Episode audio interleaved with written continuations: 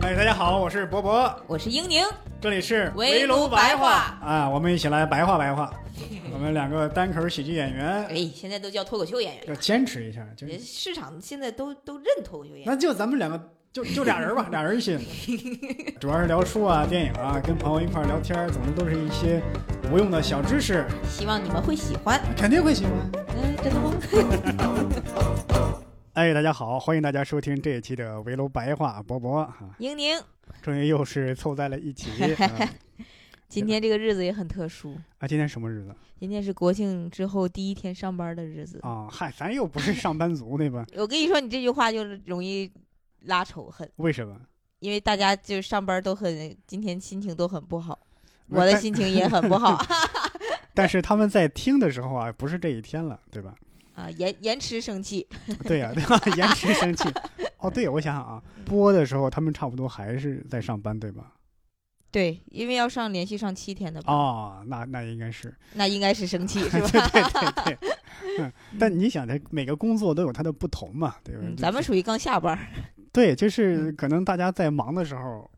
我们闲；大家在闲的时候，我们忙。尤其是你们越是舒适、越是闲适的时候，恰恰是我们最忙的时候。咱们晚上都要去练习，对吧？啊，对。白天还要写稿子、写段子。哦，真的吗？是啊，对外，是这么说，咱对外这么说。哎哎，别啊人可能那什么，我现在我开始我开始这个勤劳起来了啊。勤劳起来了。对对对对啊，这个给中国喜剧一点进步的这个空间，对就是 那你慢点进步吧，你进步的越快，我们就是空间越小，我感觉。哎，好啊、我们就是简单的这个聊这么几句，又是我们平时的读书的这个推书的这个环节啊。嗯，那我就先抛砖引玉了啊啊，，抛吧，对我老抛砖，你抛玉引砖，你哎，都。都都够盖房子了。今天我介绍这本书啊，名字叫《四万万顾客》，四万万顾客，对，嗯作者呢叫卡尔克劳啊。嗯那么这本书还有这个作者呢，简单跟大家介绍一下。这本书名字《四万万顾客》，大大概能明白，它就是讲的民国时期的事儿，对吧？那个时候往往说四万万中国人嘛，对吧？嗯嗯嗯，卡尔克劳这个人呢，他是一个美国人，他就是民国时期来了中国。其实来的时候差不多就是清末民初，一九一一年那个时候。嗯一九三七年他离开了中国，在中国待了将近二十五年的这个时间啊嗯，可以说是一个中国通，对中国非常的熟悉。一九一一年是不是辛亥革命那一年？一九一一年是到一二年之间爆发的这个辛亥革命啊，啊算是推翻了清朝的这个专制体制。嗯他就一一年来的中国，嗯，嗯他呢对中国算是比较热情啊，尤其是在那个时期，对吧？尤其是日本不断的侵侵略中国国土的时候，嗯他还会站在中国的立场上，来抨击那些日本侵略者，还帮中国抗战做募捐。他是哪国人？他是美国人，美国人，嗯嗯。后来因为这个抗战全面爆发，他在上海，即便是在租界区，也已经不安全了啊、哦，就离开了离开了中国。离开了中国之后呢，他就在美国写了一系列关于中国的书回忆录啊，把他嗯所见所闻写在书里面。嗯啊，一共有三本，啊，一个是这个四万万顾客，还有一本就是我为中国人说话，另外一本我记不太清了啊。在当时是畅销书，嗯卖了好多万册。呃，据说四五年二战结束之后，有些美国士兵啊或者外国人来到中国，就几乎是人手一本这个，觉得能通过这个先大致对中国有一个了解。四万万顾客是吗？对对对，嗯就是在当年是一个畅销书。他呢一开始是做的记者，采访过蒋介石啊、孙中山呀、周恩来啊这些当时的那个政界的非常著名的人物，那也是影响中国呃政局的人，对吧？嗯后来呢，他是又开了这个广告公司，就在因为广告公司嘛，他要对很多的这个商业商家进行深入的了解，他就说很多国外的那些成功的商人啊，想把国外那些成功的经验搬到中国来，觉得我按照欧美的标准，在中国肯定也能大获成功。嗯他说肯定不是这样啊，嗯你就这个念想就别想。他说中国的市场啊，跟其他的市场是不太一样。他说中国市场有它的特殊性，他就举了很多例子。他说，首先呢，他说他说中国人对品牌的忠诚度特别高，嗯当然是那个时候的民国时期的。一旦他一个人认定这个品牌之后，他几乎几十年不换这个消品牌费习惯，对，嗯不换不换品牌，甚至爷爷开始用，一直用到孙子辈儿，哦，除非这个品牌出了什么重大的问题。他说，即便是其他品牌卖的比这个品牌要便宜，他也一般不会去用。他说，除非是他手头没没钱了，他会用便宜的品牌；但一旦他挣着钱了，他又会用原来那个老品牌。那他就举了一个例子，他说，原来有一个英国的香烟的品牌在中国卖的特别好，有一个美国商人呢说，那我也想挣这个钱，他就把那个厂商的员工挖过来，嗯做了同样口味的香烟，嗯包装设计上也差不多。他说中国人很多不懂英文，但是 他一看他就能看出来，他要数那个英文的数字，英文的那个字母多少。哦，一旦发现字母不一样，或者他瞄的跟那个字母不一样，他就不认这个。而且他抽了一口这个香烟的品牌，这个抽一口烟，他说：“哎呀，这不是那味儿。有心理作用了，这是。”但其实很多烟草专家就说，他其实按照同样的做法做工艺做出来，嗯肯定是一个味道。嗯但是中国人一常说就不是那味儿，我就不买这个品牌嗯。这时候他说你做广告已经没有用了。嗯他说中国人对品牌的认知程度太高了，所以他他有时候他真的可能分辨出两个品牌那种细微的差别来。嗯嗯，害怕改变。对对，他说他分析了一下例子，他说大概是因为在那个年代比较动荡，呃，很多人他要挑一个适合自己的一个品牌，要挑很长时间。嗯等于是说我花了大量的时间、精力和学习成本，我终于找到了这个喜欢适用的品牌。筛选出了最优解。对最优解，那我轻易不会换。嗯，但，我不知道今天咱们还是不是这样啊？好像不太是了。好像不太是。对，因为现在各种品牌类型很多，你你我比方说换手机，今年可能用小米，明年用华为，后年用苹果。可能是不是我们的现在的生活过于的，有的时候可能比较稳定。嗯，我觉得可能是因为现在的产品质量都比较稳定了，它不嗯不至于出现那种太差的。嗯你想在各个质量比较稳定、比较接近的这种前提下，我可能就换着用，换着花样用，对吧？还是已经不确实不太一样了。你看我们现嗯在，比如说换季，像我们就换季一定要买衣服，嗯就是感觉现在是你换一种新的东西，是换一种心情。比如香水，嗯你可能每天要喷，对根据自己，哎，我想今天喷喷这个，明天喷喷那个。对，我不是说我的生活一定要保持一个平稳的状态，嗯或者说一成不变的状态，我是要用不同的东西来改善我每一天的心情。但是过去是他可能是因为时局过于动荡，像你说的是，他可能是稳定的一种东西，让他心里很有安全感。安全感这个很对，因为这个作者他也说不出为什么来，因为嗯中国的消费习惯跟欧美差异是太大了。是只有中国这样，还是东亚都是？他只还是只提到了中国。嗯嗯，他只提到了中国，嗯嗯因为他在中国待的时间最长。嗯呃，他还说有时候中国人对某个品牌或者某个产品的忠诚度啊，会发展出一套自己的理论来。哦他就举了一个例子，叫汉堡马掌。啊，这是什么意思？汉堡马掌就是德国汉堡这个城市生产的马蹄铁 哈哈哈哈，是这意思。啊！你以为我以为是一个吃的什么东西。我刚开始看到，我也以为我也以为是吃的，嗯我以为是是是不是叫马掌汉堡啊？对，吧？对对对对马掌形，状的汉堡，他说不是，他说是因为这样说，当时欧欧美啊很多货船往中国跑，嗯货船在海上跑的时候呢，要有那个压舱物，嗯，就是要找一个震要有沉重的东西点儿的东，西。压住这个货舱，这样嗯防止这个船来回颠簸、来回晃。嗯。汉堡往这儿发的货船呢，用的都是那个马蹄铁，叫汉堡马掌，嗯，就是那个汉堡的马，他们经常要换马蹄铁嘛。是用废的马蹄铁。对，嗯。因因为马这个脚掌经常在地面上跑，那个嗯。马蹄铁会越磨越薄，嗯。在它磨穿之前提前换下来。啊、这个马蹄铁没啥用，不知道有啥用，就攒起来当压舱物发到了中国。那那那些货船的老板说这个能不能卖出去呢？嗯，然后就有人告诉他说：“你放心，什么东西在中国都能卖出去，因为中国你想当时它不是一个工业国家嘛，是那种工业产品是非常稀缺的。这个船主呢也不知道这个汉堡马掌有啥用，嗯就卖给了中国的铁匠。中国的铁匠一看这个马掌，也马蹄铁嘛，是 U 型的嘛，嗯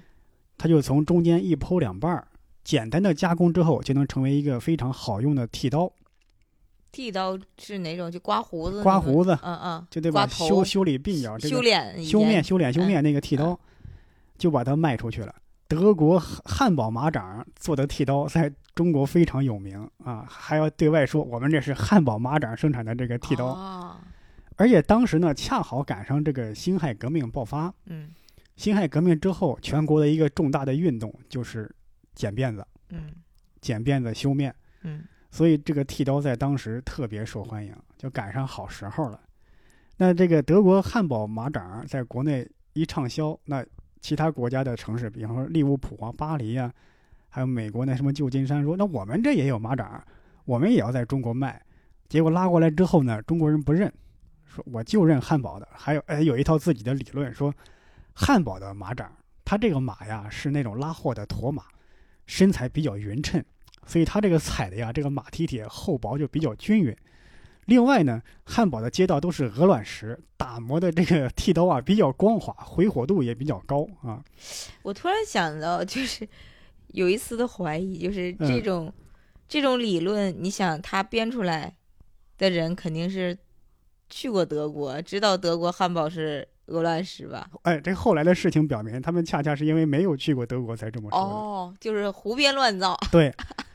所以说跟其他国家的马掌不一样。啊！其他国家一看这个样子，就想出来一个办法：那我把这个马掌运到汉堡，再从汉堡包装一下发到中国不就行了吗？哎，嗯他们确实也是这么做的。后来呢，有一个中国人从美国回来，在上海开了应该是当时中国的第一家理发店，嗯呃，现代的那种装修，而且还有那种就跟那个彩条往上转那个，嗯对吧？呃，而且他用的剃刀呢是日本进口的那种剃刀，而发展出一套了现代的那个理发店的服务的标准和礼仪，对吧？我不光帮你剪头发，还帮你修往好看了那个方面去捯饬，帮你嗯修面、刮胡子、洗头，这一系列的等于是让大家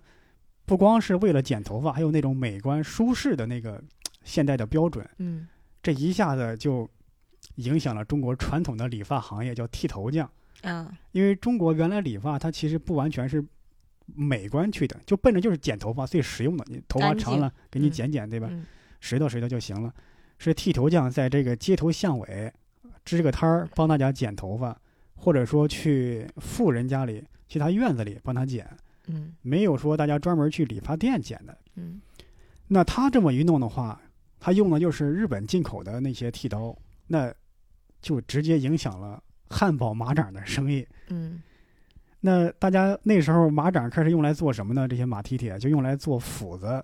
一些大型的那些金属用具。那德国汉堡就就马掌就认输啦，就是这一个人就 就给他们行业颠覆，他们就认输啦。呃，哎，你下面就说这个，嗯就是发现做像斧头这样的大型大型用具的时候，德国汉堡马掌就不行了，因为它的马掌马蹄铁比较小。啊，这时候利物浦的马掌因为比较大，嗯所以很多铁匠放弃了汉堡马掌，开始用利物浦马掌，而且又有一套自己的理论啊。他说利物浦的马经常在这个利物浦拉马车，这样的马比较有劲儿，所以他这个马掌啊就 比较结实、比较厚重。而且他说啊，我去过德国汉堡，汉堡的街道啊是没有鹅卵石，啊，所以说那个什么是鹅卵石。打磨的汉堡马掌，那纯粹是瞎扯。等于是汉堡马掌不受不受欢迎，利物浦马掌又占据了市场。后来发现这个人也没有去过利物浦，那谁知道？咋整？他说反正，呃，据当时的人说，汉堡只有挨着海边那几个街道是有鹅卵石的，其他嗯大部分主城区的街道其实确实没有鹅卵石。嗯中国人的消费习惯啊，这个市场习惯跟其他地方也就是完全很大的不一样。嗯而且他还说了一点，他说有些到过中国的那些外国人对中国人有两套不同的说辞。他说做商业贸易的，有些说他说中国人啊，说的话就跟契约一样管用，你都不用签合同。嗯还有些就说中国人狡猾多端嗯啊，签合同都不一定有用嗯。他说我来中国我看了一下啊，他说这两个人说的其实都有道理。他说他说在中国有两个行业，当时的中国啊嗯有两个行业真的能够达到那种我说的话就等于签了合同，非常讲究信用，就是一个是丝绸业，一个是银器。呃，他说丝绸这行业，他说你随便进一家丝绸店，他绝对没有那种以次充好呃那种那那那种表面一套，暗里一套，给你说的话不算数，坑你的现象。他说没有，嗯银器也没有。他说，当时做丝绸的日本人喜欢以次充好。他说，中国的商人绝对不会。中国商人在卖给你丝绸的时候，基本上会第一次嘛，他为了招揽你做生意，他会先用剪子剪下一块丝绸的料子，嗯，放在秤盘上，然后用引火点燃。哦，他说，如果是真的丝绸，点了就没了；如果嗯是布的什么呢，点燃就会有那个灰嗯灰烬。嗯就给你证明我的就是真材实料。那银子也是，他说银子在当时那那那就是一个，他说你想退就可以退，嗯，而且是那真的是足银。他就是说为什么呢？因为银器、丝绸这些呢成本比较大，想赚钱的回本呢需要可能比较长的时间，嗯而他的消费者都是一些有钱人，嗯做的也都是熟人的生意。如果说传出来信誉不好，影响更大。影响会特别大。嗯那种容易赚快钱的，我今天给你做完买卖，明天你就见不着我的，嗯这样的生意呢，是是最容易那种出现那种那欺骗呀、商业欺诈、不守信誉的现象。嗯所以所以说，他说，如果那些说中国人说的话就能当契约，他很可能就在中国做的丝绸生意，做的啊银器生意。嗯中国人说话张嘴都是骗子，很可能就是那种小偷小小那小商小贩那种。今天我嗯你买我东西，明天你就见不着我了。他说那种情况出现。呃，他还举了一个比较有意思的现象，他说在中国啊，那那那些在欧美的那些销售理论，在当时的中国是不适用的。嗯他比方说销售员，他说在欧美啊，很多公司会雇佣一批一批推销员上门推销自己的产品，啊，这些推销员穿的也非常得体，口才也特别好，啊，想起来那个美剧里面那个，就是会有嗯化妆品对推销员上门就推销。对，嗯他说在中国你你千万别搞这个。他说中国人对那些能说会道的人啊，始终保持警惕。巧言令色，对，巧言令色，。对，还真是这说法，对吧？他说嗯油腔滑调，觉得你这人嘴巴越能说，你的东西啊越不实在。嗯如果你的东西真的这么好，不需要你这么去推销。嗯这中国人有这样的一个一个想法，所以如果你真的要推销、要显摆，你也得以一种看似低调的方式来来。来来来宣传，千万不能这种鸣锣鸣鼓的、这这鸣锣明目张胆的、大摇大摆的、敲锣打鼓的去宣传，对吧？嗯，呃，他还举了一个例子，他说，在中国的话，你不要搞那种赠品销售，如果要搞的话，要一定要小心。他说他有一个英国的一个商人说，为了回馈客户嘛，每买一个自己的商商品，就赠送一包那个缝衣针。嗯赠送一包缝衣针，他说反而捅了娄子了。缝衣针呢是一包，就十二枚，长短不一。嗯他说中国人买针呢，是一枚一枚的买，顶多买三四枚。啊，那中国人因为他经常自己做衣服的话，他有一个自己用针的习惯，我就要这一种，其他的给我对我来说没有啥用。所以当时他在送给中国人这一包缝衣针的时候，中国人就觉得我只要这一根儿，嗯或者说，我能不能换其他的，把十二把其他的十一根也换成跟这一根一模一样的？嘛，那售货员就说：“那我这都本身就送你的，都不赚钱，你再换太麻烦了。我总不能把这些针全拆开，然后然后再给你找出十一十一包十一根一模一样的来。嗯中国的顾客就很生气，说为什么不能换成十一根、十二根一模一样的？就还反而因为这个活动搞得就是非常不愉快，还不如不搞这活动呢。还不如不送呢，对对，还不如不送呢。他经常在搞赠品的时候，有些人就喜欢钻空子冒领嘛。他说很多人都要搞赠品活动。他说我在中国这么些年了，我就劝那些商人，你们千万不要搞这个，他就一定要搞这个。他还专门，因为当时广告主要是登在报纸上嘛，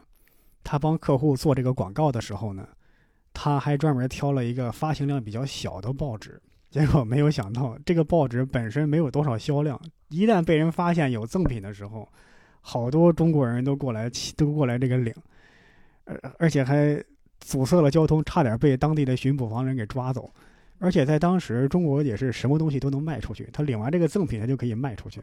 哦，以物换物了，这是，对他说，所以在当时搞赠品活动是吃力不讨好的行为，就完全没有必要搞这种赠品。你真的不如把赠品卖出去嗯，反而还会有人买。啊、对对，反而会还会有人买。其实我挺好奇，他是走遍了中国很多个城市吗？还是只在上海这个城市生活过？呃，他去过很很多个城市，所以他说的基本上是当时全国大多数一一二线城市的情，比较发达城市的已经情况。呃，对，对对，因为你想在那那时候在农村的话，也谈不上买这些商品了，对吧是？而且他呢，他说当时刚来中国的时候，中国是等于是一个全新的市场嘛，嗯跟国外的这种融合会产生出非常新的一个东西。嗯，比方说关于时尚这方面啊，他说当时一战之后，很多的欧美的女性来到了上海，呃，她们欧美女性穿的是裙子，在当时的中国碎花，洋裙。对当时的中国，很多人穿的是那个裤子，女生是穿裤子的。那叫马马连裤，哎，叫马什么裤？就清清末的那个时候穿的那个。呃，还还不完全一样。按照啊他的说法，他说在上海见到的很多女生，穿的就类似于就嗯类似于西方男性在职场穿那种正装那种裤子，西服裤子那种的吗它？可能款式接近，但是还是料子还是中国那种做法，反正，只不过是看着外形上看着像，可能他可能他外国人他不理解，他就以为是国外那种西服裤那种。他说，一旦欧美的那些女性来到中国，她们穿的是短裙。当时中国很多女性哦，看到这个，尤其是上海的一些比较时髦的、嗯比，较时尚的女性，她也开始穿裙子了。当时这个这个作者看到之后就开始担心了，担心的地方在于他刚好跟一个印花布的生产商合作，哈哈哈哈因为审美被改变了，卖不出去了。呃不完全是因为这个，嗯一条短裙它所需要的布料是一条裤子的三分之二，哦，他就担心这个印花布的销量卖不出去了。对啊，对你看原来三分之二的布料，原来这条裤子对吧能用一一尺布，现在只需要三分之二尺，他就怕影响印花布的销量，影响印印印影响印花布的销量，广告订单也没那么多了，会影响到广告公司的利益。嗯，那在商言商嘛，那 他这个人脑子转的挺快，一看女孩穿裙子就能想到自己公司的业务啊。还他这个角度还挺对，嗯。但他后来经过自己的周密的分析啊，他说：“哦，不用担心啊，嗯。因为有一点，这个穿短裙啊得腿型好看才行，但腿型好看的人啊是少数，嗯大部分人呢可能会还是会选择长裙，但长裙用的布料那就还是很多啊。啊，基本上等于一条裤子了。对，那么等大部分人穿长裙的时候呢，可能会倒逼着穿短裙的人也穿长裙。他挺聪明啊，对对，哎，事情的结果果然跟他想的差不多。嗯但是这个短裙呢，让中国的女性看到了之后，中国的女性也想穿嗯，但是欧美的女性开始穿长裙了，中国的女性想穿短裙又没赶上那那个时候，啊就想了一个办法，就给裙子开叉，哦，给裙子在一侧开叉，甚至有些女性会在两侧开叉嗯。啊。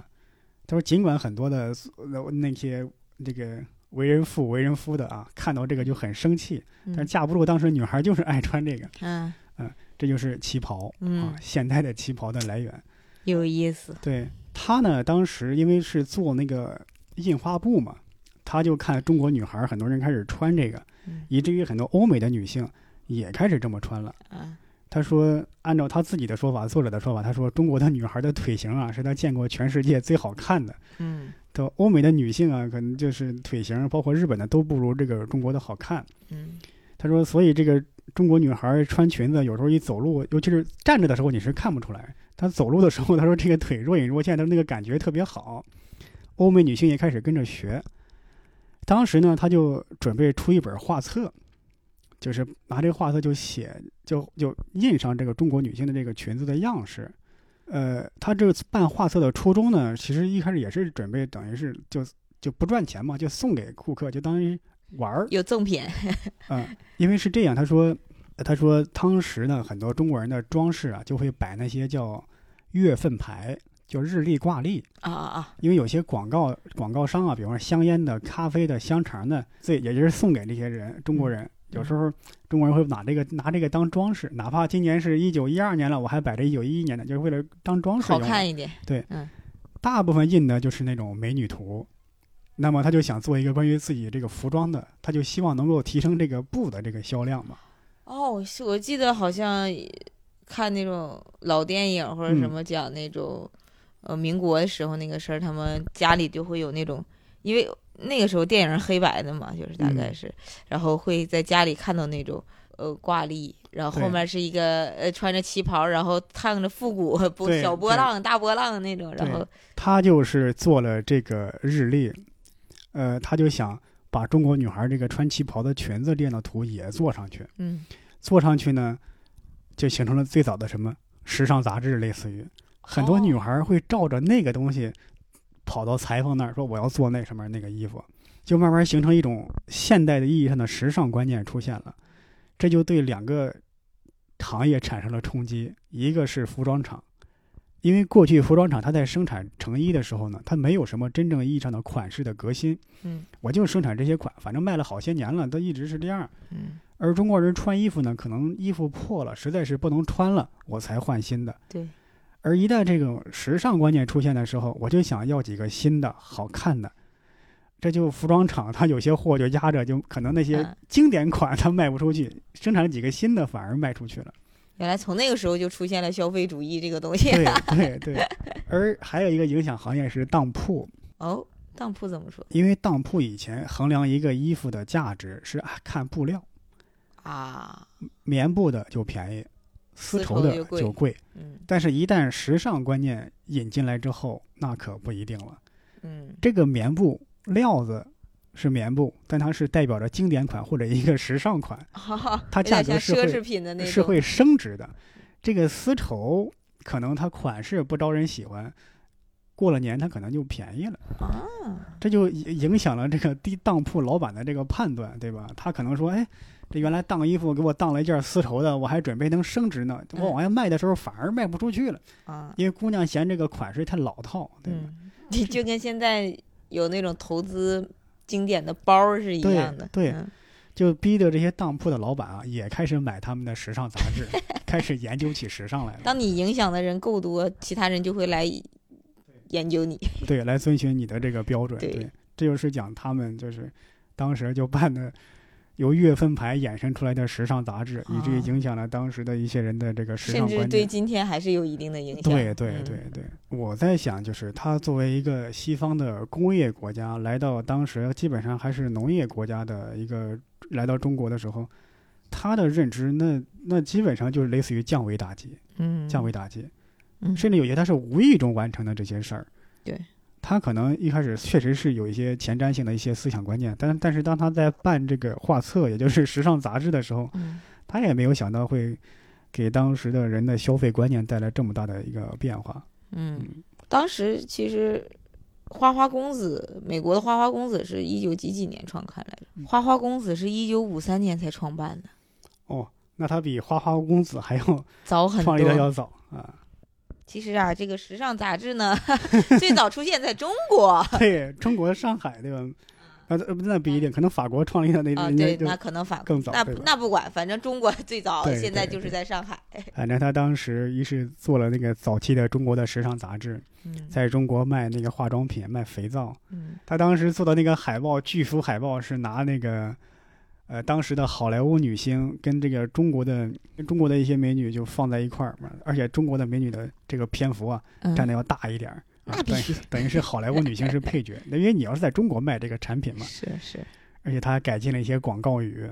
他这个他说这个香皂当时在欧美卖的时候，他说可以呃有效的治疗这个毛孔粗大。嗯但问题是中国人本身皮肤就比较细腻，他没有这个问题，就是可以预防毛孔粗大。上下游全给你整明白。对对对对，反正就是面对中国市场定制的一些东西。那这种的算不算是引起就是类似于消费恐慌？就像现在经常卖化妆品给你营销那种概念，啊，对呀、可能还因为本来没有，你这来个预防，那你说这人的心里就和就该嘀咕了，那我是不是就容易毛孔粗大？呃对，而且我还在想，就是欧美的、中国的、中国的，他肯定有一些人体上就有一些差异。对，对吧？你同一套产品在这边卖，你肯定要又有一个不同的考量。这种商业策略，比方你看，就他说的，嗯本身我没有毛孔粗大这个担忧，嗯你硬性给我制造了。虽然你说预防，我压根儿原来就没有这个概念。对我没有这概念，我都不焦虑。对对，你一说我我焦虑了，你等于对呀、你一说我就那啥，嗯，他当然他说在中国的所见所闻呢，他有呃也基本上会能感觉到这种中外的不同嘛，非常多的。他就说他经常带他说很多中外国人来到中国就非常的傲慢嘛，他带外国嗯朋友第一次来中国就一定要带这些人去乡下看一看。他说之所以这么带，因为中国的乡下的狗啊，一见到外国人就会狂叫。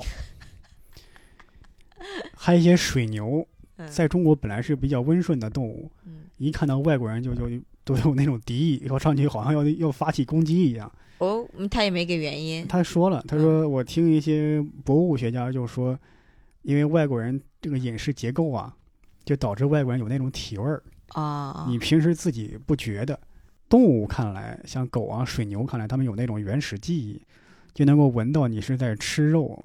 啊，吃肉的一个动物，就会对你爆发出警惕和敌意来。而中国人是吃大米饭、吃面食比较多，就没有这种体味儿。嗯嗯，所以跟这个动物来讲算是相安无事。哦，嗯，他说这个还挺有意思。来到中国经常会看到，尤其是在南方，有些小孩儿骑在水牛背上，嗯很多画家也会画那个这幅画看着很漂亮很好看，但是这个水牛一旦看到外国人，就马上就就切换到战斗模式的一级战备状态的样子。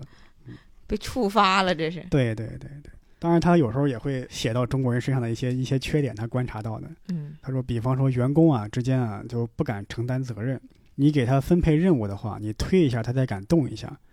你让他具体的执行，他会做得很好。一旦你想让他发挥一点创造性、主动性的时候，嗯，那可费劲了。嗯他他基本上是不太敢去做的。嗯他说，你问他今天账目多少，多少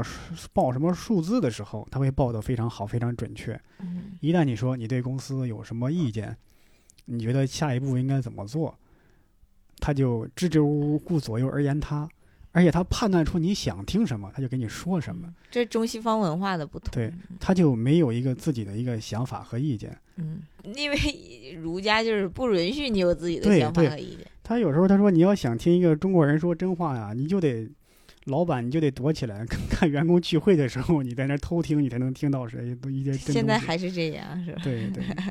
他说他他说就有这样的一个问题，他说想让中国人说出自己对公司的一些看法太难了。他说另外一个就是面子问题，嗯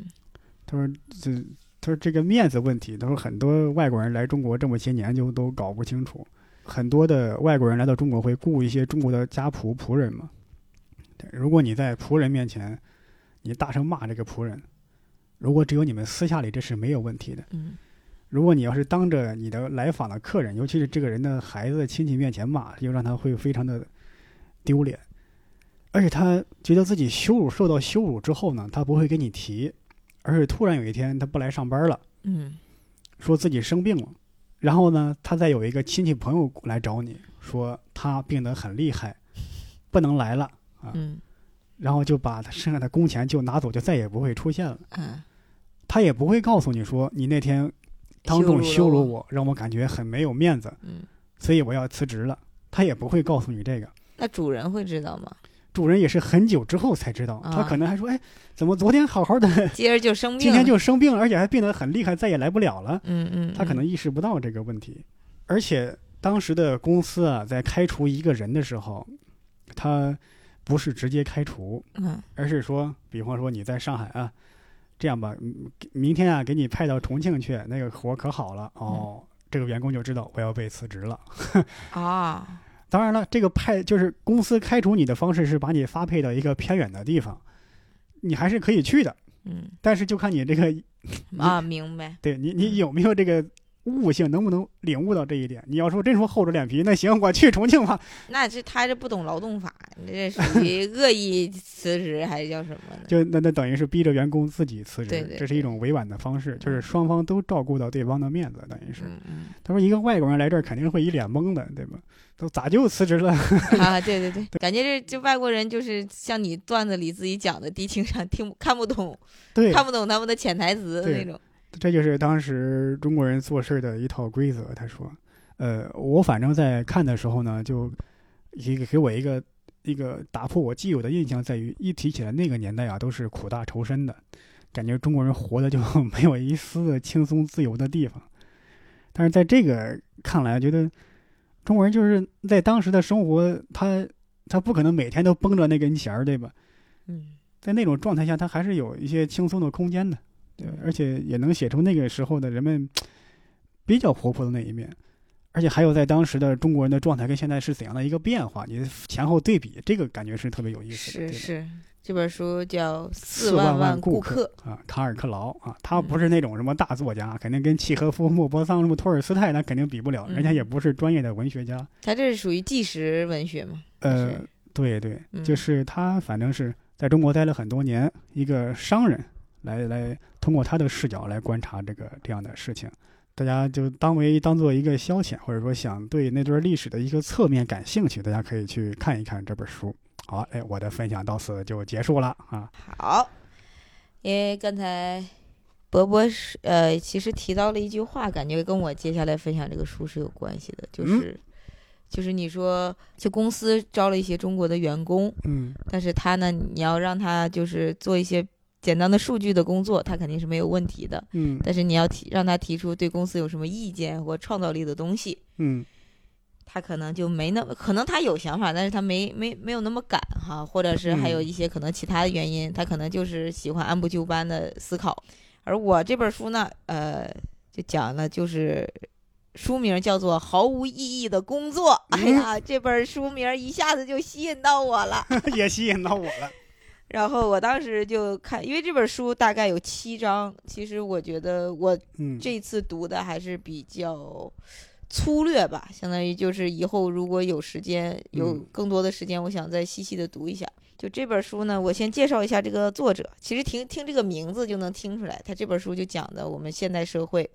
嗯，他其实是在分析美国的，就是资本主义、自由经济。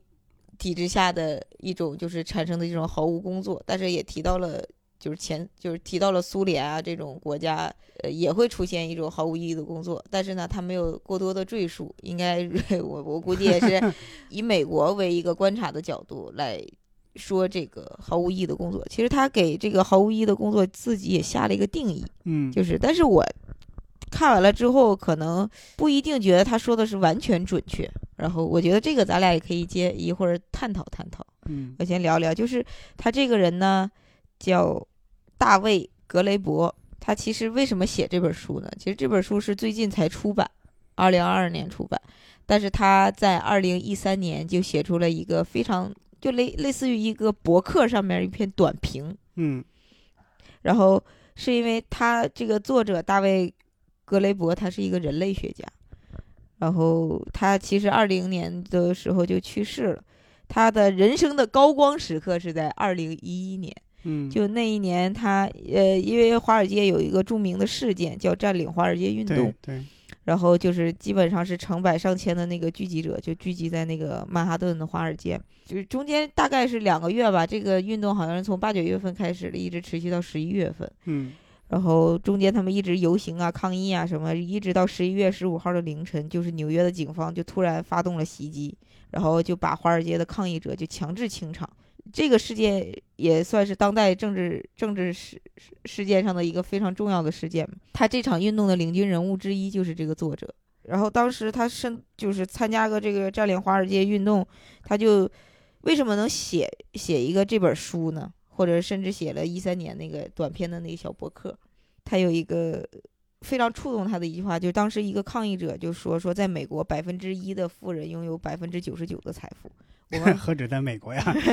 我们百分之九十九的人啊，就是在为国家纳税，却没有人真正的代表我们。然后华尔街的所有的政客都是在为这百分之一的人服务。他就当时听到了这个话，本身他也是这个运动的领领头人嘛，然后他就觉得非常的受触动，然后。他就把类似于这样的，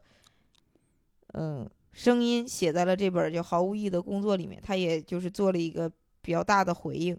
他就说群群众运动往往表达的是情绪和感受嘛。然后他就作为一个知识分子，他觉得还是要通过历史的透视去对这个事情有一定的反思。然后他就写了一三年写了一个文章的题目叫《谈谈狗屁工作现象》。嗯，然后他对这个狗屁工作有一个定义。他就发现，在美国，哪怕是所谓的是资本家和资本主义的体制下，本来大家应该觉得这是一个高效率的，可能他嗯们自我认为也是高效率，但是这个作者就说完全不是。他说，就说那个资本主义和像苏联，苏联当时其实有很多非常类似的，就比嗯如说私营经济和那个国营经济，其实都会出现这种狗屁工作。他就举了一个例子，因为他这里面啊，因为写了那个一三年那个文章，就有好多读者当时给他来信，嗯就是给他发邮件，然后各行各业的人就都说自己的工作是狗屁工作，然后，然后所以他有大量的实实际的例子在这本书里，大概有两百多个例子，就是嗯能让你又又学术的角度，然后又生活的角度，让你感觉到他要表达的是什么。他就定了一下狗屁工作，他他举了一个例子，就说有一个人叫库尔特，嗯这个库尔特呢是德国军方的一名分包者，其实就是类似于呃皮包公司，就分出去了。我把我这个东西分出去，就是呃怎么说呢？就是德国军方的一家分包公司底下的一家分包公司的底下的一家一家分包公司的雇员，就相当于三个层级。其实就是德国军方把一个就就举例啊，就是说一个信息技术分给了一家公司，然后这家公司呢，信息技术公司呢又分给了一个负责他后勤的一家公司，然后这家后勤公司又分给了一家负责管理他人事的公司。然后库尔特他呢想说，我想去换一个工位，但是他比如说我从你家这个客厅要换到你家那个厨房，中嗯间可能就中间隔了你家卧室，就基本是换到隔壁的隔壁。其实我是直接可以拿着这个东西就直接嗯搬过去就可以了。对，但是现就是正常的工作当中，就有非常繁琐和复杂的工作步骤。嗯就我必须呢得先申请，申请到我的人事公司，人事公司再往上到后勤公司，后勤公司再往上到那个信息技术公司，然后最后信息技术的人盖章，然后甚至信息技术的人都可能不在他在这个公司的城市，要从十公里、五十公里之外的对，然后开着车过来，拿这个表盖这个章，然后按理来说，信息技术公司就是要把这个库尔特现在工位上的这个电脑搬到隔壁的隔壁的工位上，然后告诉他啊，我我做了这个工作，然后我干了这个事情。他说什么是狗屁工作呢？就是我这个人从几十里公里以外的这个开车租着车要过来，然后要回去还那个租车，就为了填几张破表，然后就是证明这个手续和流程，说这个工作就是一种狗屁工作。他其实他说什么是狗屁工作？比如说我自己认为这个工作是对这个社会毫无意义，甚至是有害的，他就是一种狗屁工作。比如说刚才我们举的那个例子，嗯是因为那个人给他发了邮件，觉得我干这个工作只是填了这场表，填了这几个表格，又繁琐又没有意义，对整个社会是没有没有任何的帮助帮助的。因为把嗯我这个工作摘出去了，他库尔特是可以完全的可以做到隔壁的隔壁的那个工位上的，就是我这个岗位存在的，就把我拿掉了，对这个社会一点儿害就是，一点影响都没有。他就给了一个狗屁工作的定义。我其实第一次看这个定义的时候，有一点云里雾里。嗯但是他后面会用好几个章节来，就是慢慢的阐述他对对这个定义的看法。他就说，狗屁工作是一份毫无意义且往往有害的定期 领薪水的职业，嗯其无意义或有害程度是如此之高，乃至从事这份职业的人都无法为其找出合理、合适的存在的理由。虽然要从事这份工作有一个条件，即从事者不得不假装这份工作的存在是完全合理的。呃，他说，对于他来说，主观判断的因素要大于很多其他的一切。可能比如说你你是一公司的职员，然后呢，呃，你觉得你这份工作是有意义的，那他可能就是 他还是觉得你主观判断怎么样就可以。这个我想起什么呢？我想起就是嗯前一阵子我去 某个城市演出，嗯现在这个环节对吧？你去某个城市得先得报备嘛，嗯，在这个手机上先猜到你要说这个。呃先报备，嗯呃报备完之后呢，我在那个城市要出站，哎，就有这么一个环节，让我们在填表，嗯等于是说把你刚刚在手机上报备那些东西啊，再手动再填一遍。嗯当时的这个站里本身没有多少人，它本身也是个小站，但是因为这么一个环节，凭空的就多了这么一环节之后，好多人就是等于是就积压在那里了，出不了站。嗯而且我觉得很莫名其妙，对吧？我们已经是这个电子报备了，嗯，你还非得在这个这个这个这个在人工再填一下，他们本身小站人手又不够，那就在这卡着你。那么大概有几百个人就堵在那一个环节，我就往前凑了凑，看了看，我发现哦，本身填表的人，负责填表的工作人员就两个，还有一个在维持秩序，我就没有填，我就走了。事后发现也没有任何的影响。我在想，为什么要凭空的添加这一个工作呢？其实它里面也也就说到了凯恩斯，最早在呃二十世纪三十年代的时候就预言，就说二十二十二十世纪末，也就是我们早已过去的二十世纪末，对，这个社会会发展到发展出那种高水平的机器人儿。就这种机器人儿的自呃自动化可以取代大部分毫无价值的工作，所以人们呢，他就一种预言嘛，嗯说人们一周只需要工作十五个小时。他是过于乐观了，这是。对，但是你会发现这个世界的发展，就是我们研发出来了高水平机器人，嗯，但是你发现事事件的发展跟他的预判是完全背道而驰的。对对，就是我们反而需要更多的时间用在工作上了。他就说，呃，很多狗屁工工作的发明啊，嗯他给了一个非常震慑又让人恐惧的结论。他就说，是美国统治阶级的最终目的，就是发明了这么多狗屁工作，就是为了维持社会的稳定。因为他有一个说法，就是说，类似于美国乡绅啊，就是这哎种，呃，比如说他们呢，要是没有吃的的话，啊不，他们有吃的，但是周围人有很多穷苦老百姓的这种，他们呢就会定期的拿出一点吃的给他们那个老百姓，然后呢给他们一个闲职，比如说呃你就是那个看个大门儿，或者你就是在那儿站站岗，你不用。在这个工作上有什么真实的创造价值，或者有什么意义？然后你就有个工作，然后你领着固定的薪水，我不需要你干什么，我只需要你稳定。他举了好多这样的例子在书里，他就说，就其实很多这种狗屁工作，为了统治阶级 维持社会稳定，这个作家就指出来说，有一些有的时候感觉，比如说在美国，服务岗位增加不是出于经济需要，嗯就是而是就是为了满足管理封建主义。他说这个，他举就就举刚才那个我说那个例子，就是封建社会的就是庄园，为了就是剥削那种佃农，嗯他们就会因为剥削他们就能丰呃获取丰厚的粮食和财富嘛，然后。他的庄园主啊，他的资源越来越多，然后佃嗯农就是越来越穷，然后这些饥饿流浪的佃农最后就会攻击封建主的堡垒，对，然后就是就相当于会引发这个 庄园的政治危机了，就庄园主的政治危机。然后所以呢，庄园主就想了个什么办法呢？他就制造了很多非常细致的招聘，嗯他就雇佣那个佃农啊，就是有那种专门就按门铃的这种职位，嗯然后有那种绣花呀、洗菜呀、洗衣服。就你只专门干这个，然后没事儿也得找点儿事儿给底下的人干活儿，嗯，就这，然后拥有一大堆就是端茶送水的庄园主，就是他一一方面会感觉到自己很有尊严，另一方面会觉得很有安全感，主要是也不会说饿着肚子在外面流浪了，对对。吧？有一个非常稳定的社会关系，相当于，他就把这个狗屁工作呢分为了五大类，这里面呢可能会涵盖很很多现在的这个工作啊，但是他说的也不一定对，我们就来 讨论讨论。古往听之。对他这个分的第一类叫马屁型啊、大家如果感觉到这个呃听到了你的工作呢，也不要生气啊。我们嗯今天聊的都是美国资本主义下的这种狗屁工哎，作那。那不一定啊，有些人他可能觉得这肯定说的不是我啊。那对，你看，如果是按照这个定义来说，只要他自己不觉得这是一个无意义的工作，那啊其实他就不算。呃，接着说回这个作家啊，葛葛伯雷啊，葛伯雷他就把这个啊，我以为胳膊累了，胳膊累。葛布雷啊，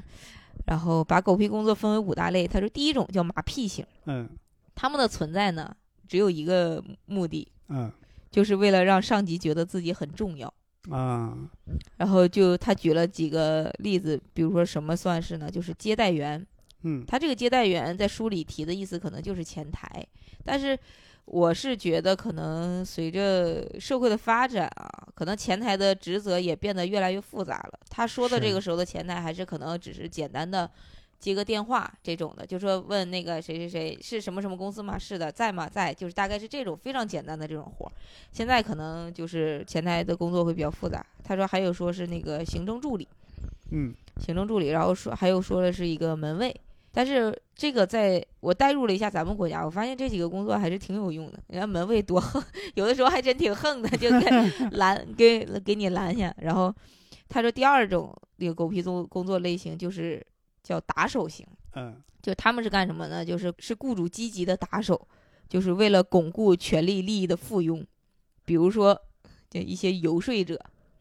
然后和一些电话推销员。啊，啊我以为是真正意义上打人那个打手呢。啊，他就是呃类比嘛，就是一个比喻，然后还有一些比如说公关公关部门，嗯还举了公司律师，但是我我一直以为律师是一个非常呃有用的一个职业嘛，但是我不知道可能美国的公司律师可能是个闲职还是怎么着，可能小公司还是怎么，反正他举了这些例子，然后还有第三个类型就是补丁型，补丁型呢就是 就是这个问题啊，本来完全可以避免。嗯。他们就专门来处理这些完全可以避免问题的这些人，就比如说程序员修补劣质代码，嗯。就这个东西啊，完全是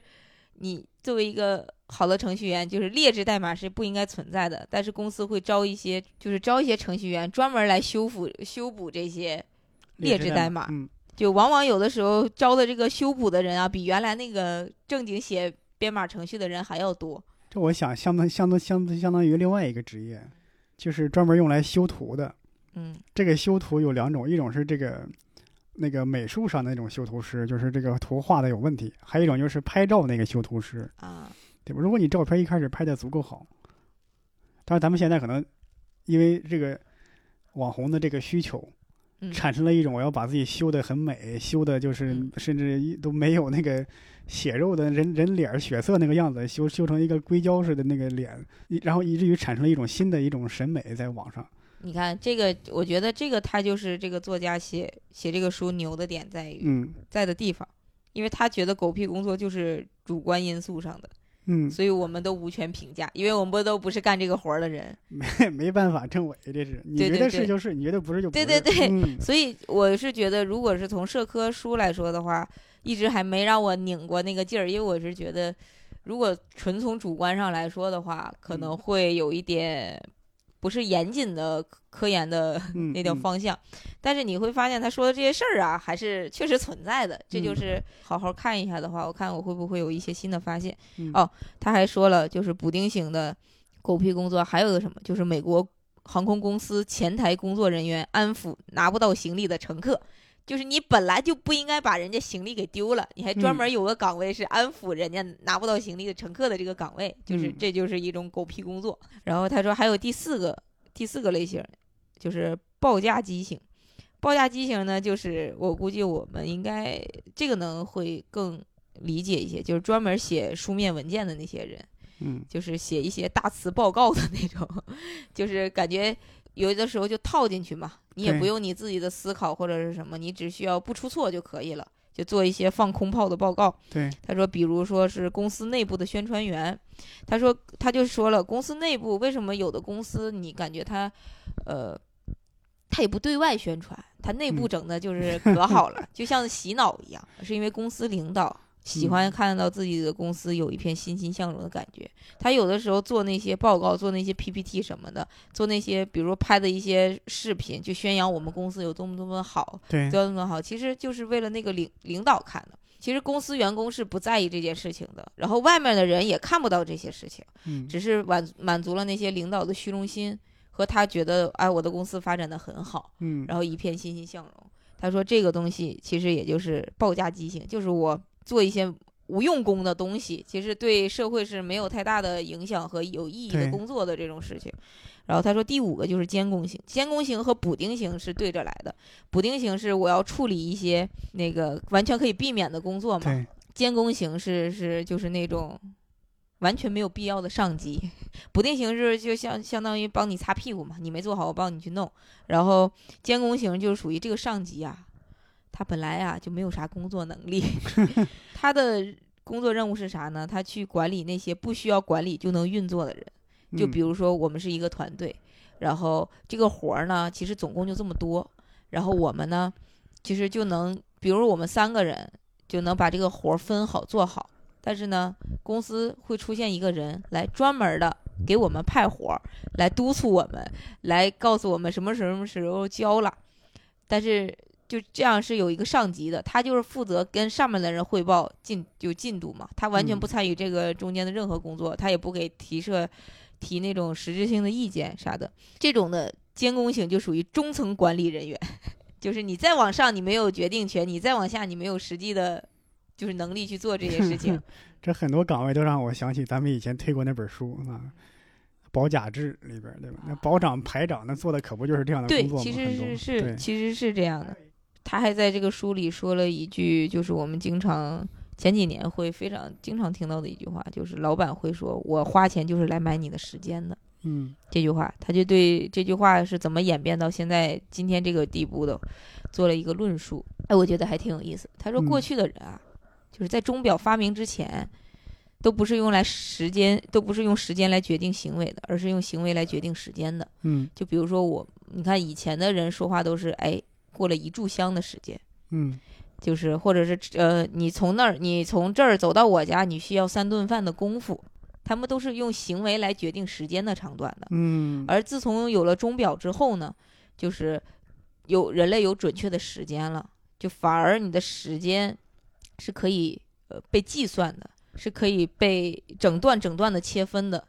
他这个书里就讲奴隶主对奴隶的一切，甚至如果奴隶穿越回来看的话，看到我们现在的时间可以就是被这种买卖啊，或者上上班上卡插卡的这种，就说如果奴隶主来了之后，他可能会觉得我们现在所有大部分人的工作其实跟他们的工作是一样的，因为我们所有的时间是在这个时段是属于我们的那个领导的，嗯。所以是是这种，因为在当时的社会，只有奴隶是你所有的时间是是归你的主人的？被是归你的主人的，但是其他的其实很多工作来说，其实是没有这个概念的，甚至是没有这个意义的。而而这个现在有了，就是时间可以被细分了之后，那领导就会说，我这个时间我花钱，就钱和时间有了非常紧烈的一个绑定，就是我我给你发工资，你这工资中间这些时间都是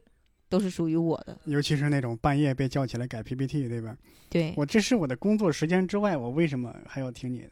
对，它里面还举了一个，又给了一个新的定义，叫狗屎工作。狗屎工作就比如说清洁工，类似于这种，就是他对社会是真的有用的、有意义的，嗯，他反而呢拿的工资是最低薄的。对。然后狗屁工作呢，可能比如说你像，如果他举的这种美国公司的律师，用他的话说，你是大部分时间可能都是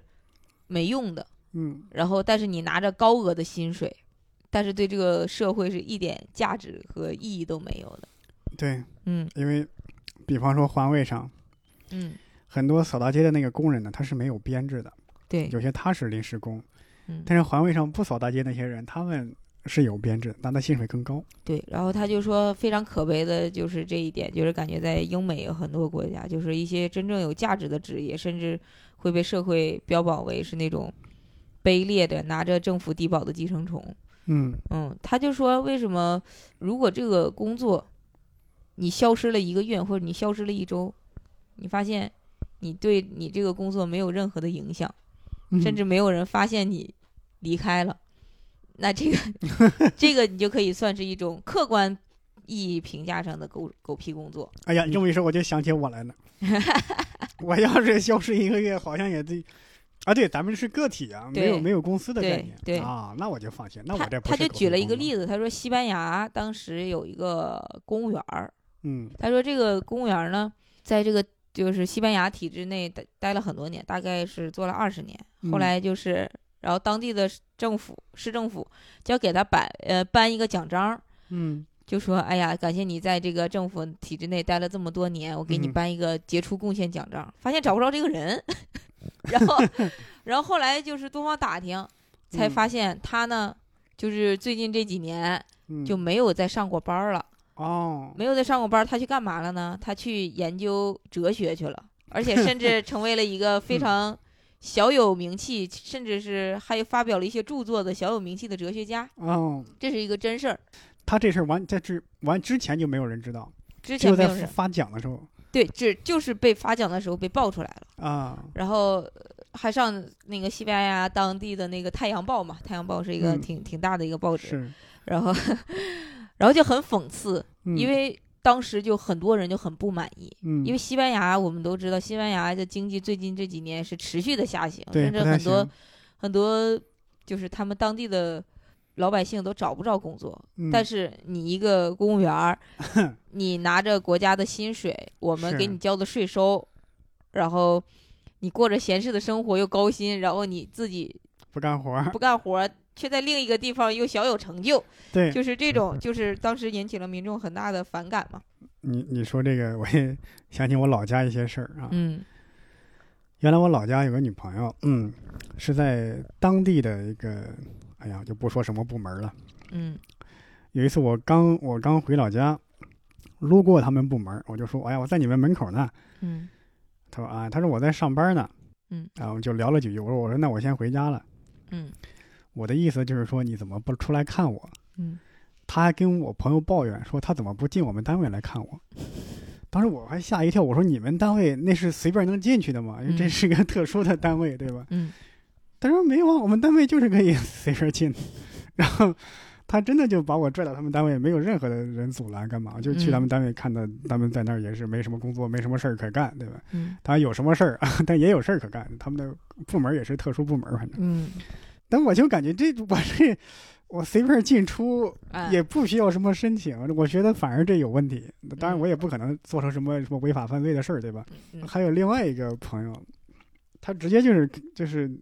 带着我上他们单位去玩儿，说嗯没事儿来他我们单位单位找我玩儿呗。我去他们单位了，然后 一进他那个办公室，他上去就把门锁上了。啊，我说我说为啥？他说经常有来巡查的，嗯要拍到你玩手机看电视剧啊，就要通报批评。我把门锁上，他不就拍不到了吗？但然后他就真的几个人在办公室里，有刷手机的，有玩王者荣耀的，有有看电视剧的，就就就是在那儿闲着的。啊但那你这时候他你说这个是不是狗屁工作？那就得看他自己定义了。就是你要来巡查的吧，他也确实没啥事儿干。你来巡查能干啥呢？嗯无非是让他坐在那个椅子上，装作在工作的样子，因为嗯，他也确实没啥事儿干的。可能很多人会觉得，哎，这样的工作。是吧？我包括我自己在看这个书之前，我就都我都会幻想过，就是说，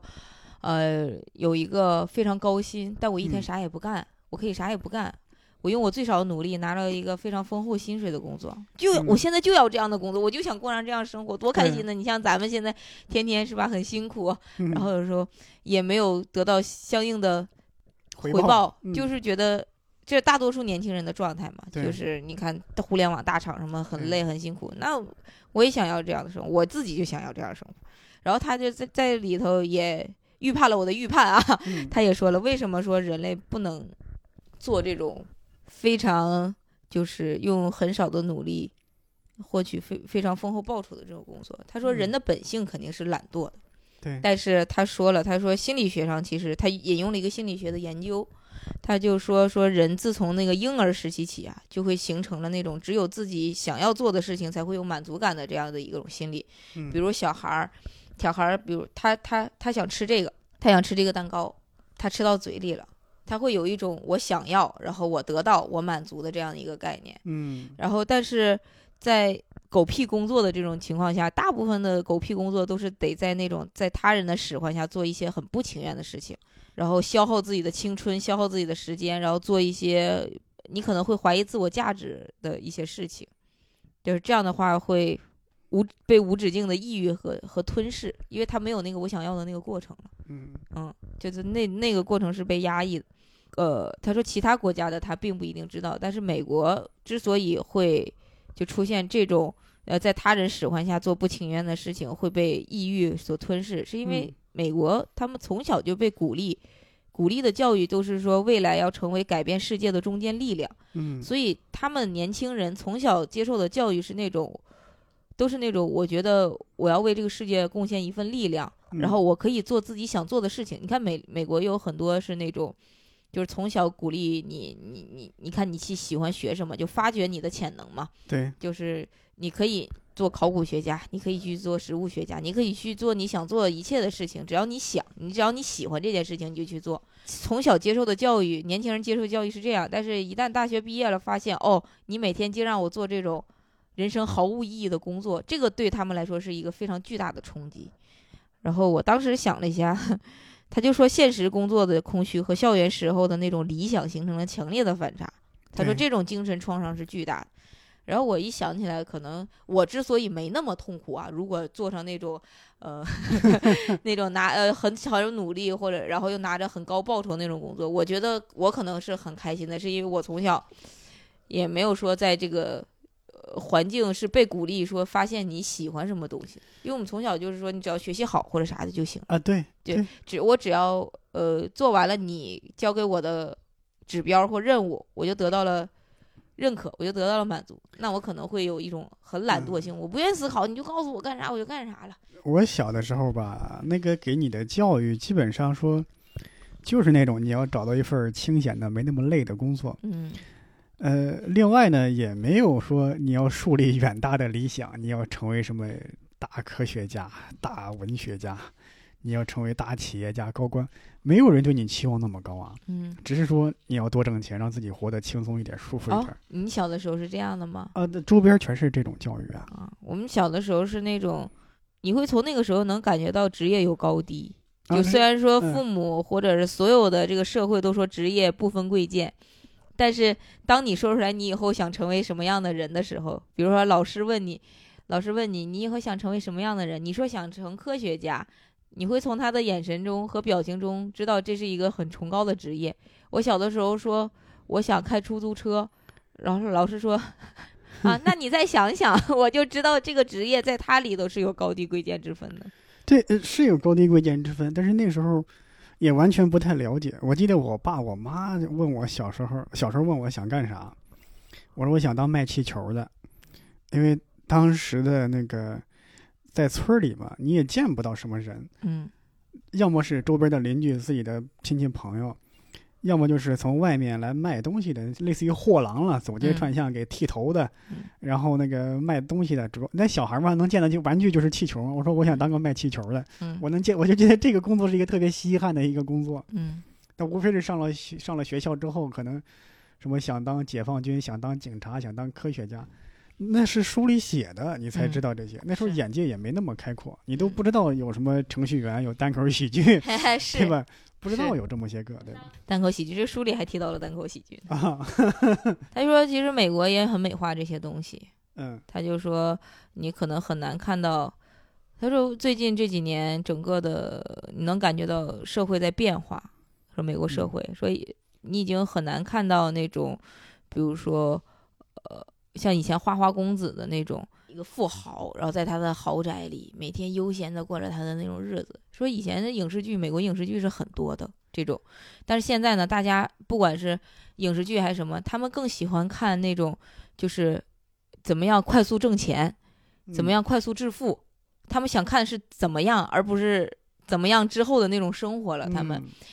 大家就是开始想挣钱了，就是那种焦虑感已经上来了。以前大家是会喜欢那种闲适的生活的，嗯但是现在美国也会存在一种情况，就是说你过上闲适的生活，就是代表你不努力或者你不不进步或者怎么样的一种态度。然后他他就说说，唯一能还能看到那种就是过上好一点生活的那种片段是从哪儿呢？是嗯从 纪录片儿，还有一些单口喜剧 里面呢看着。我也不知道他这是啥意思。单口喜剧在他们那边可能是像宋飞呀、或者啥的那种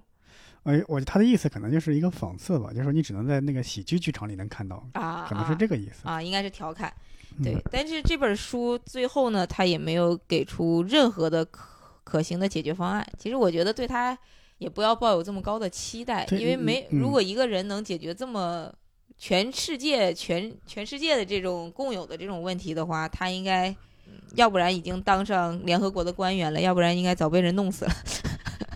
呃，没有什么特别好的解决方案。我倒是他也他，而且他也不嗯相信政策能做出任何的改变我。我前一阵儿看一个新闻，嗯说美国有哪些富豪好像准备在哪哪儿建一个新型的都市，嗯，就邀请制的，邀请一些人重新创立一个城市，类似于乌托邦的那个概念，嗯嗯嗯对吧？大家各尽其才，然后又零污染，呃，大家在这儿生活的其乐融融，有点类似于提前实现了共产主义社会那样，就空想社会主义那一套。嗯，可能在过去技术上的原因达不到那种状态，但我希望在今天能够建成成一个这样的城市，嗯哪怕作为一个雏形呢，让我们看到一个一个理想的，大家能够都能够各尽其才的生活的其乐融融的一个小型社会，对吧？嗯但是我在呃有一个游戏啊，前两年特别火，叫《二零七七》，赛博朋克，对，《赛博朋克二零七七》，它这个故事背景呢就发生在 Night City，就是夜之城。嗯说夜之城本身好像就是在二十世纪末有一个大富豪叫理查德奈特嗯，Night 就那夜，他的名嗯字音译嘛。他是个大富豪，他就按照自己理想主义的模型，要打造一个乌托邦城市出来。但是事与愿违，这个城市反而成为犯罪率最高的、污染最严重的一个城市。嗯故事背景就发生在这个城市里，但是可能就没有什么好的解决方案，在科幻小说里也没有这样的城市，基本上，对，嗯，对，他也说了，说他不相信政策能做出任何改变嘛，因为他不相信，如果政政策能改变，那就意味着占人口只有百分之三到百分之五的那些精英人士要把他们的权利让割，然后把他们的命运交给别人，然后还要等着别人，就是说底下这些就是。就非精英阶层的人要等着别人大发慈悲，这是世界上最不可能的一种事情。然后他也认为，就是从政策层面思考社会变革，就是是错误的。他嗯觉得就是，呃，不应该从上到下变革，而应该从下到上变革。但是这个也很难，我是觉得。然后，但是他会说，呃，就是从上到下的变革很容易导致，就是底层的人民会自我假想成为统治者，然后这样嗯的话，进一步就会成为统治者的帮凶。这句话我觉得还挺深刻的，就是能感觉出来有很多人他就在讨论政策的时候，很多可能都是那种，就是说你没到那个位置上，嗯你到位置是那个位置上，还不如人家 做的好呢。就大概是就很我们会听到很多这样的说辞对嘛。他也就是说说应该找到自我，从基层发起社会变革，然后说社会应该从财富取向变成价值取向。我是觉得这些话都有点空话，太空太空了，太虚了。这话咱也能说，对但是你怎么做？你只是是说了这个目的和目标，但是你怎么做，你没有说，就是我是觉得有点那个啥。但是这本书，我是觉得，如果如果你想从这本书里找到一些解决办法，嗯，那你是找不到的。嗯但是如果你想了解一下，呃，怎么样形成的一些社会因素啊，它其实还还算是一个比较不错的一本书吧。就是嗯起码读完了之后，你会发现，其实美国私营企业他们也都是这样的问题，像西班牙也是这样的问题，全球各各个地方都存在这样问题，对，不管是什么体制下的，包括苏联也是存在这样的问题。对嗯？吧？就是可能这是一个全球、全世界的问题。是，其实里面还提到了很多，比如说一些工作它的形成不是不是你觉得它是狗屁工作，是嗯有的岗位它就必须要设置成狗屁工作。对，嗯，然后我们也提到了说，可能就是一种稳定的一种因素嘛。其实这个并不一定说是社会层面的，其实公司内部也有很多。比如说，他就举了一个例子，说四五个领导，他们就想让一个游戏程序上线。嗯，但是呢，就招了一个刚刚毕业、二十一岁毕业大学生来做这个项目的主管。嗯，当时这个大学生觉得，就自己学了这么多年，然后很有抱负，就来了，然后嗯工作也非常，呃，就是卖力气，卖力气，再加上他给的工资非常高，他就很开心。很开心之后呢，他就发现他越干这个工作越觉得不对，因为这个工作他发现是一个永远不可能完成的任务，他永远没有办法让这个小程序上线。为什么？因为因为那个就是已经超出他的能力了范围之嗯内，而且那个程序写的就不对，从根儿上他写的就不，他来接手的时候那个东西也不对，而且他想改呢，还不让他改。然后后来他才知道，这个五个创始人里面啊，只有一个想把这个程序上线，其他四个都不让他上，就都不想上线，为啥？权力的斗争吧，可能是。就有很，他没说这个因素，只是说了目的，就是说这四个都不想让他上线。那嗯结果是什么呢？招了这么一个形同虚设的岗位，就是你感觉他在努力了，这个公司在往前走了，但是实际上是掌握在那个四个人的手里面。就是我就我虽然招了你这个工作，但是我我就是不想让他上线，我才招你来的。这个这个我我想起来很多，这个看听完你讲，嗯首先是我原来在游戏公司的两个同事，嗯当时是在一个呃富二代搞的一个创业公司。那富二代他们家里挺有钱啊，等于给他拿出一笔钱，让他去搞自己的爱好，游戏公司的研发啊。这个公司有几年了，没有开除过人，也没有招过新人，都是他的一些原来那些同事啊、朋友什么的。就有两个 HR，两个两个做人事的。呃，我记得有一次我们等于是要辞职了，出去单干了，一个小团队。那个人事就说：“我天哪，这公司不会要垮吧？”他说：“这公司可千万别垮呀！我在这待了几年了。”我出去我都怕找不到工作了，因为他在这儿都干慌了，嗯，没啥事儿可做，是，这些是每天就是没事儿吃吃喝喝来看我们，给我们逗几句，玩这这开几句玩笑啥的，就没没啥真正意义上的事儿可做。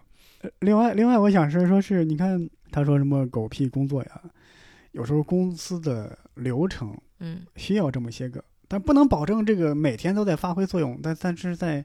关键时刻是有作用，是。但是问题在于，我们没有把这个人的时间和精力再分配。比方说，你刚刚说那个机场那个，他要专门处理那个有人行李丢了的这些人的纠纷。嗯，那么就问题就在于，不是每天都有公司都有行客丢行李。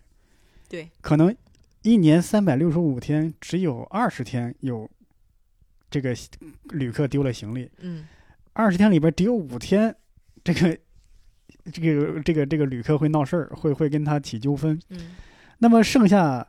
三百六十天，嗯他等于都处于无事儿可干的这个状态。你看他这个，还是那句话，就是他这个学术上，我是觉得不够严谨的原因，就是你看我看的时候也会产生这样的质疑。嗯，但是他就说了，是主观因素，就是嗯只要。呃，安抚情绪的那个人，他嗯觉得这个工作对他来说是无意义的，甚至对社会没有用的，嗯，他就可以认为是一个狗屁工作。还有就是，比方说现在我们地铁和火车的这个安检，嗯原来可没有这些呀，嗯 等于临时创造了这些工作岗位。那么咱们如果呃就设想一下啊，如果有一天取消了，这些人又要去哪里？但是咱们取消教培行业的时候可没这么想过。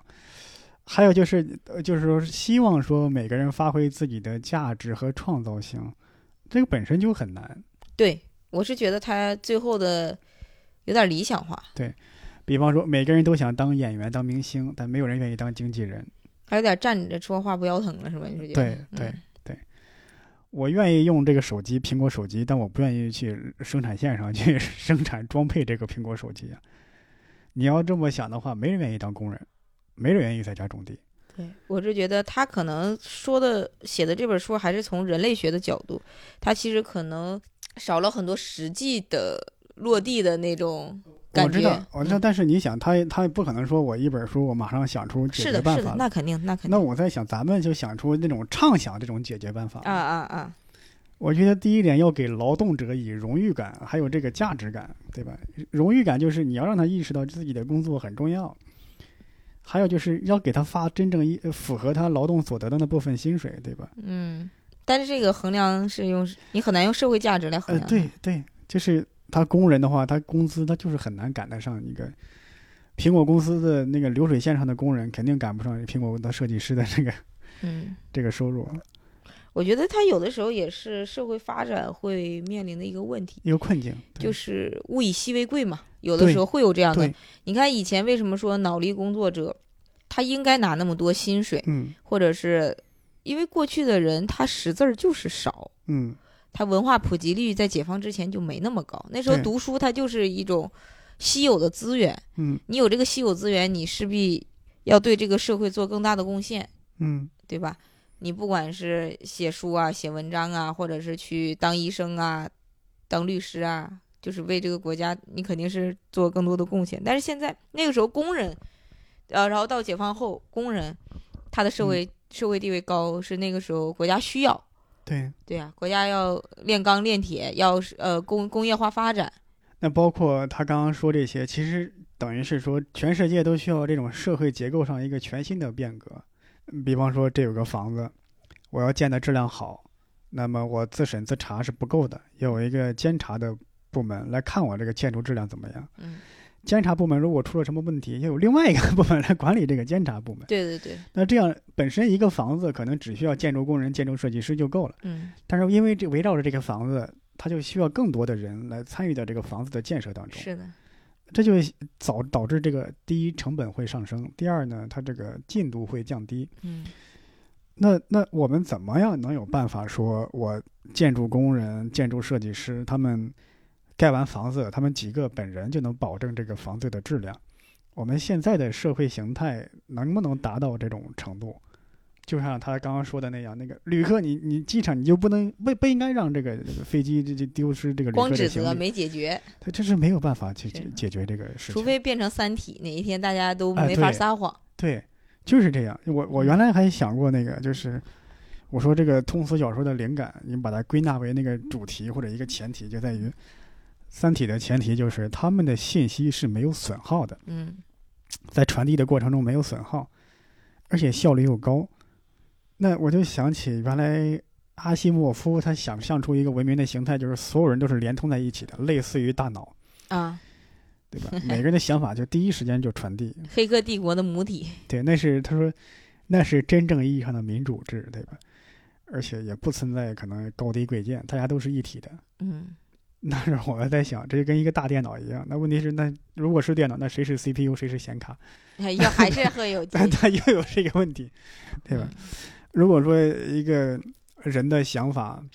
他的想法是科学的，另外想法的人是不科学的，他怎么能够瞬间就让别人接受呢？那我们有时候就设想一种完美的状态，就是每个人都受过良好的教育，他做的事儿都是经过前思熟虑、一个理性的考量。嗯呃，那么达到这种状态本身，我估计也得是几百年。嗯，我是觉得我对这个抱有悲观的态度。嗯，你看现在我们本身这个很多人都说什么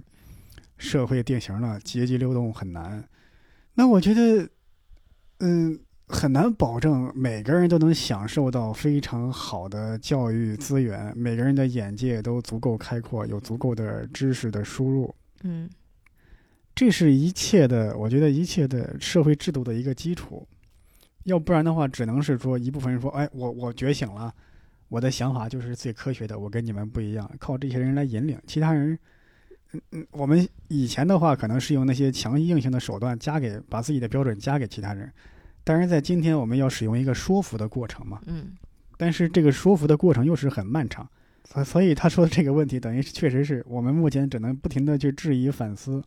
但是在拿出解决方案的时候，不要说他，大家最聪明的一些人都拿不出解决方案。是，越聊越越悲，越聊越悲伤怎么。最近总是越聊越悲观，越聊越悲伤呢？就是因为我是觉得可能过得不开，就是整体的情绪是不开心的，你看什么都会不开心。对，如果以前看这本书，看他只是觉得哎，反思或者是呃补充了我一块空白的知识，但是现在你会看，你就会总想去寻求那部分安全感，就是那种说哎，能不能用上，或者是能不能有什么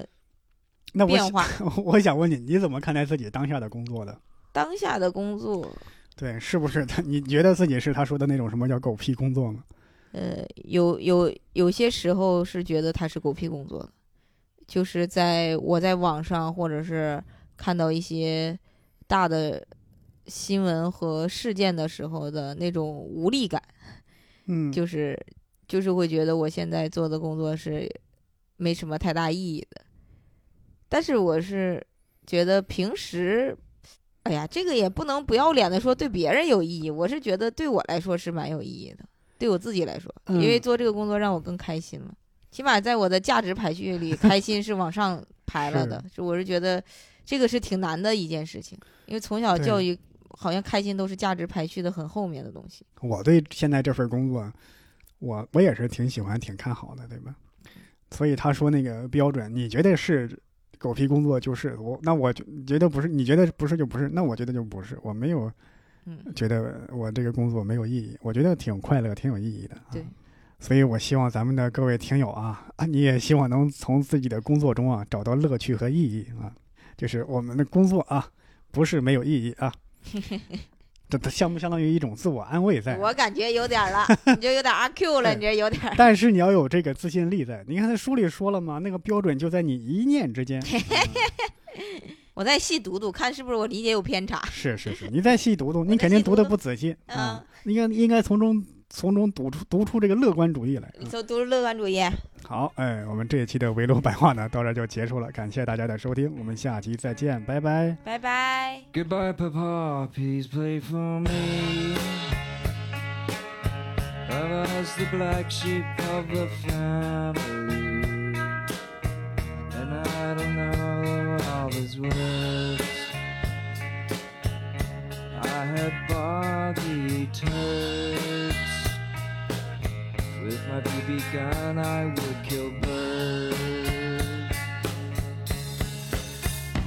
We had joy, we had fun, we had seasons in the sun. Up the hills that we